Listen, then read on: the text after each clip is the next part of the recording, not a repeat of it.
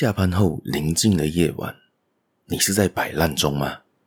还是说你在摆脱这摆烂的生活呢？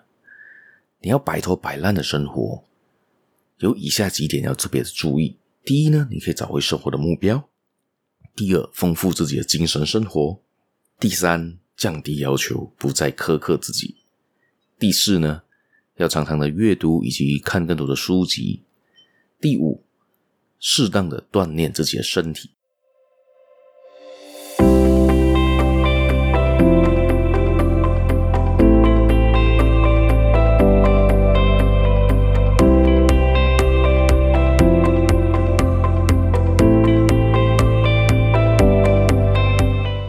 Hello，大家好，欢迎大家又来到这个犹太小故事的这个 Podcast 这个节目了。我是小叶，在这里跟大家说一声早安、午安、晚安。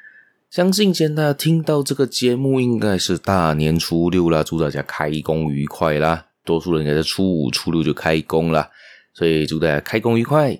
然后呢，也祝大家再多说一次的新年快乐啦！明天就是初七人日啦。好，我们今天就来聊一聊今天这个单元，管我怎样活这个单元啦。今天我们来聊一聊摆烂的生活。大家是不是在下班后宁静的夜晚中，常常想着我什么都不想干，我只想摆烂，我只想耍废，我只想躺在家里，躺在床上，躺在沙发上，划着手机，刷着抖音，看着小红书，就够了吧？这个生活听起来好像还蛮不错的嘛，对不对？就是蛮写意的，蛮废的一个情况。但是当你在常常摆烂当中，大家因为心情上有。不同程度的焦虑，不同程度的紧张吧。现在的可能有点罪恶感，在做这些事情的时候，如果这样子的话呢，要怎样去改善它？我们今天来聊一聊五点来改善它啦。我们先说一说摆烂的生活是怎么样的啦，好不好？我不知道大家摆烂生活过了，摆烂生活是不是大同小异的？我回想起我当时的摆烂生活啦。应该是回归到当时刚刚做工的时候，因为刚刚做工的时候是摆烂生活的开始。很多时候你刚刚开始做工的时候，你感觉有热情，有些人会拥有热情，有些人就觉得哇，我终于出来社会了，想要大干一场，有很大的热情，想要在工作上有一些表现。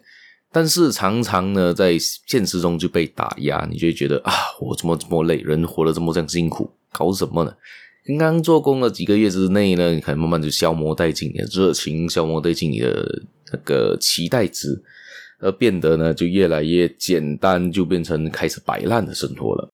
好，首先呢，大家一般上的摆烂或者耍废的情况是怎样呢？尤其在下班之后，大家早上都是早八嘛，早上早早起床赶着去上班嘛。那个时候我相信你没办法摆烂，那时候你根本在很紧张、很焦虑的情况就。听到闹钟一响，然后从床上跳起来，诶，我要迟到了，赶快去刷牙、洗脸、洗漱、洗澡，就快点赶去上班了嘛，对不对？可能在途中随便咬个面包就当做早餐了。大家在匆匆忙忙中上班，进到公司过后就开始忙碌的一天嘛。大家当你下班时候回到家，可能已经七八点了，八九点了。这个下班之后的的夜晚，你在做什么呢？一般上临近的夜晚呢，大家有些人会去散散步啦。有些人会去，就是去见男女朋友啦。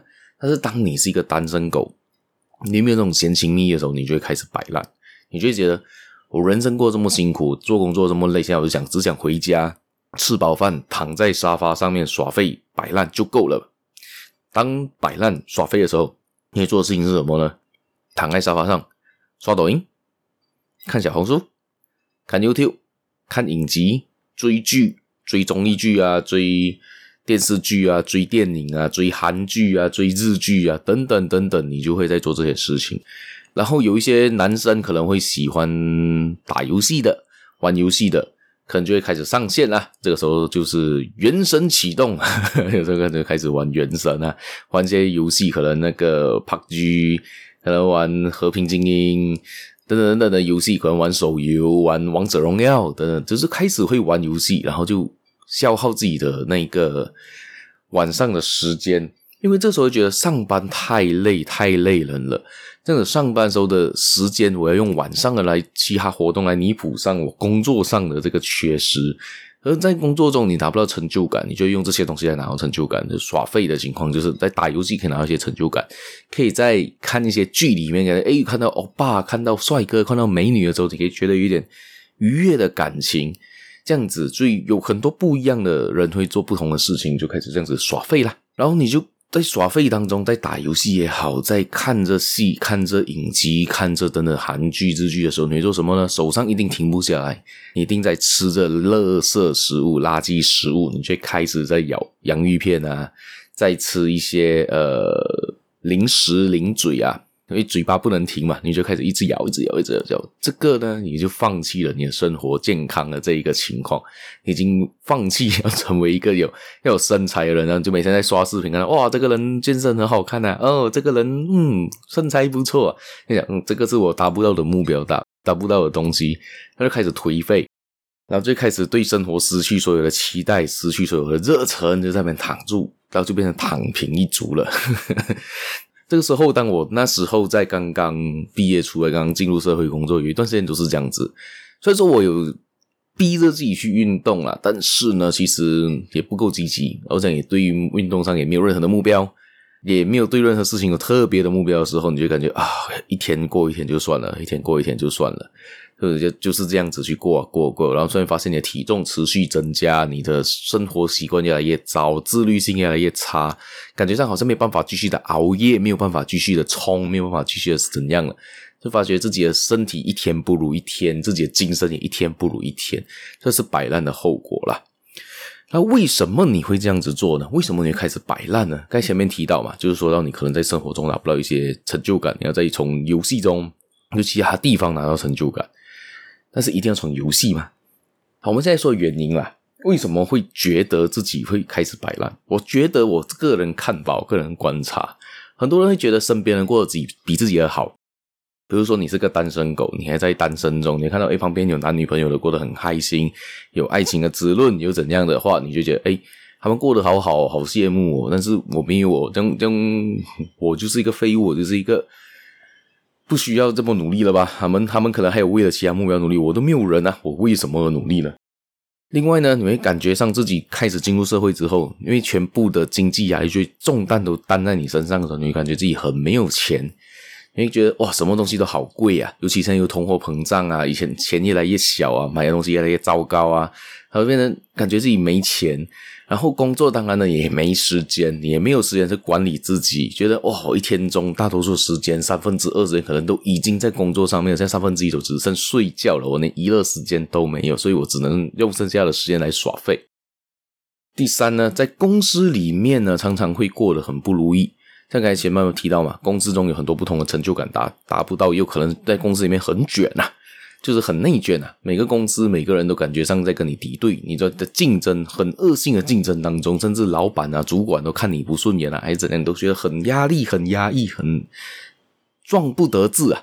就是没有办法做到自己想要做的事情啊，所以感觉上自己一直处处被谈何，处处被压抑着，这样子你就很难的去表现，你会觉得，反正你会觉得自己是一个废物，是个没有用的人，你一直觉得自己很没有用，这样子你就怎样来能够去突破呢？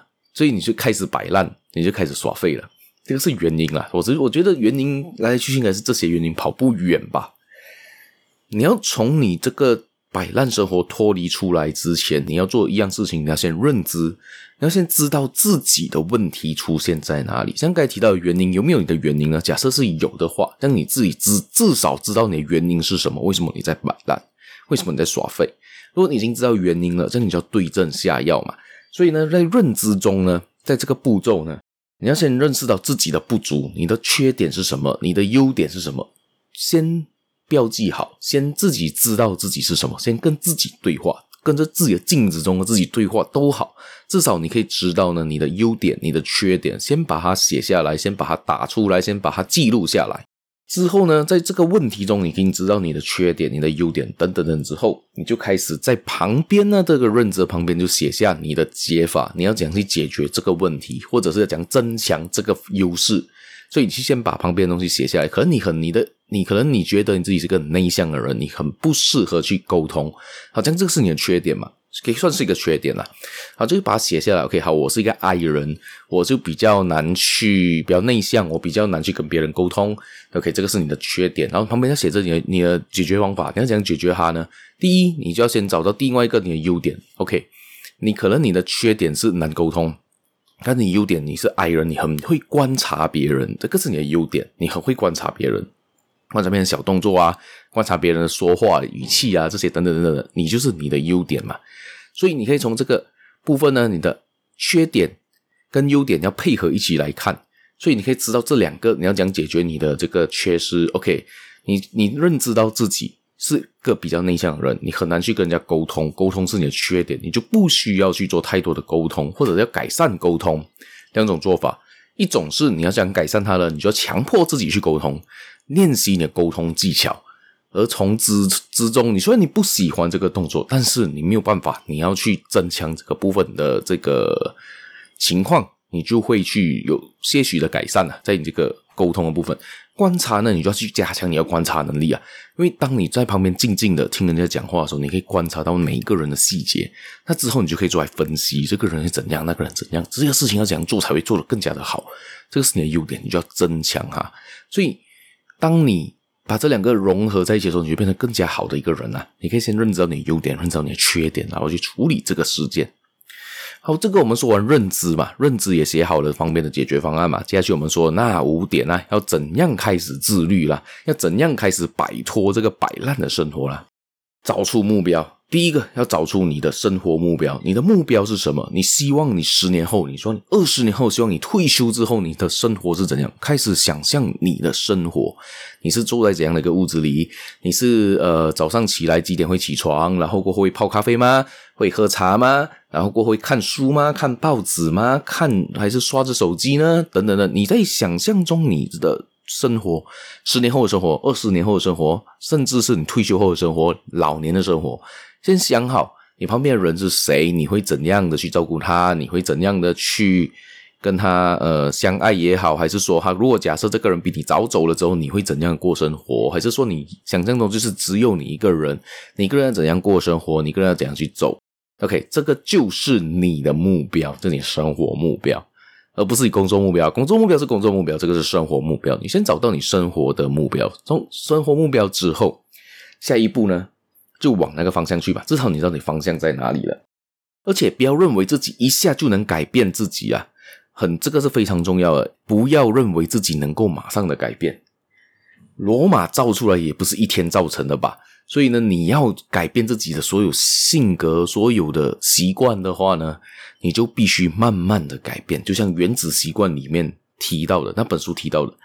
慢慢从个很小事情改变。假设你不看书的人，你想要开始学习看书，那你就先买一本书吧，让自己没有借口。买那本书之后，你一开始有借口啊，这书很难看啊，很厚啊，很什么啊？但是不用紧，你先拿起来看第一面，第一句话也好，第一行字也好，第一个 paragraph 第一面也好，你就先看着那一面。今天看一面，明天看第二面，后天看第三面。但慢慢慢慢的，哥就开始一天看一个 chapter，看一个章节，过后可以看一本书，慢慢慢慢你就可以很快就把那书那本书看完了。这个首先要培养习惯的最好方法。第二点呢，更重要的，OK，我们说改变慢慢来嘛。过后还有一个东西是你要丰富你的精神世界。其实这几点呢，是我刚好在小红书看刷小红书看到的一个一个人写的一篇文章，我觉得还蛮不错，就在这边分享给大家。它里面所提到的几点、啊？第一点就是找出你生活目标，第二点就是呢，丰富精神世界，第三点降低了生活要求，第四点阅读以及记录，第五点是适当的锻炼。然后这一个博主我来找找看一下，他的名字叫做陈之威。可能过后我可以把他的这个这个这个这个这个文章也 share 在我的这个下面啊，大家可能有兴趣的话可以去看进去，它里面写一下的部分。他主要提到的是他在三十一岁的时候，因为他讲走出这个低谷期，还用了这五个方法啦。他的题目就是这样子，因为他他觉得自己很颓废，然后想办法的脱离那个状态，所以他就用了这些方法来做。好，跟我们前面说到找个生活目标嘛，接下去我们来说第二点，就是丰富精神世界。那这个丰富精神世界，它在里面所提到的精神世界，就是丰富你的内涵，丰富你的知识量，就是你的精神上要认知自己是一个很成功、很自信、很强的一个人。你要怎样去丰富它呢？你可能可以去弹琴啊，做你兴趣类的东西啊。比如说你喜欢画画啊，就画画吧；你喜欢唱歌就唱歌吧；你喜欢写曲就写曲吧；你喜欢做怎样一个兴趣呢？就去吧。你喜欢种花去吧；你喜欢摄影去吧；你喜欢吃美食去吧；你喜欢煮菜去吧。这些都是你的兴趣啊，这些都能丰富你的内涵，丰富你的精神。这个就是他第二点所提到的精神世界。第三点呢，降低要求，OK，降低要求，不要这样苛刻自己啦。也就是说到呢，自己的生活中，你过了这样子，你要自己常常鼓励自己，要常常称赞自己，自己过得现在已经是很好啦，比以前好太多了。所以呢，对自己要求比较简单一些，比如说一天可能你先写下来你要做的事情，可能有五六样，但是你不用苛刻自己一定要完成五六样吧，你可能可以先解决掉最麻烦的。最复杂的前三样，最紧急的三样，诶，这样子你其实就达标了，这样子你就觉得，诶，自己过完成了三样也很不错啦。对于我自己的这个性格上面，诶，解决上面也不错啦，这样就好啦。不要去要求自己一定要完成十样，完成二十样，完成三十样。你是一个人啊，你不是机器人，你不能够二十四小时都在专注解决问题的。好，下一点呢，就是阅读记录。下一点就是你要阅读以及记录下来你所看、所闻到的东西。所以呢，也就是呢，开始阅读吧，开始看书吧。书里面自有黄金屋，书中自有颜如玉。这个谚语常说的就是这意，就是这个意思啦。你看书，你可以认知到更多知识量，而且看书是最好的投资。人家说的，为什么？因为呢，你看一个伟人或者写书的人，他是不是要融合他十年、二十年，甚至他一生的经历，才能写出一本书？而你只要用一本书里面，就可以知道他全。部的精力，全部的知识量，这样是不是很划算呢？这个就是读书的好处了。所以你可以先试着阅读吧，找些有兴趣的东西来阅读，不局限于一定要知识类。你可能你喜欢东西，任何东西都好，小说也好啦，什么都好啦，至少你可以学习，开始培养阅读的习惯了。记录也就记录下来你的，你认为你看的书里面有什么重要的，带给你什么启发的东西，你可以记录下来。有些人会写的写感人日记啊，或写日记啊，都是一个很不错的方法。呃，还有呢，就是说呢，记录下来记账啊，呃，记录你运动量啊，记录你吃饭啊，记录你卡路里啊，等等的，都是一个很不错的东西啊。其实我可以把它归纳为这一这个部分，你就可以自律的。另外一步就是可以记录下来的时候呢，你就可以逼迫自己。一定要往更好的方向去。好，下一个呢，就适当的锻炼啦，因为身体你一定要适当的锻炼它，适当的去运动啦，也不强求你一定要做的很强，像运动员举重运动员哇，可以刚起一百公斤，不需要吧？你没有，你没有那个需求，你只要保持身体健康就好了，可能刚起个二三十公斤就已经很厉害啦，不需要刚起一百公斤啊。所以这个是适当的锻炼是很重要的，所以你可以让自己的身材变得更加的好，也可以让自己生活中的很多琐事也会变得更加简单。比如说你扛东西不会很容易闪到腰啦，也可能呢你在比较大年纪之后呢，你会发现到运动的好处，你就会觉得，诶，我年轻的时候运动下来的肌肉量还保存着，所以你长老了之后，你的运动方式或者是说你走路都好，你都会觉得比其他人走得更加远，走得更加的长，更加不会喘。好，今天的分享就这下五点要自律的方法啦，不知道大家会觉得怎么样呢？大家觉得自律是不是很好的一件事情，还是说你觉得自律是非常痛苦的一件事情呢？再尝试着做吧，摆脱你摆烂的生活，摆脱你这个耍废的时间吧。有可能因为这样子呢，嗯，就出现另外一个伟人，出现了另外一个成功企业家，很难说嘛。好了，今天的分享就到这边，大家下一期节目再见啦，拜拜。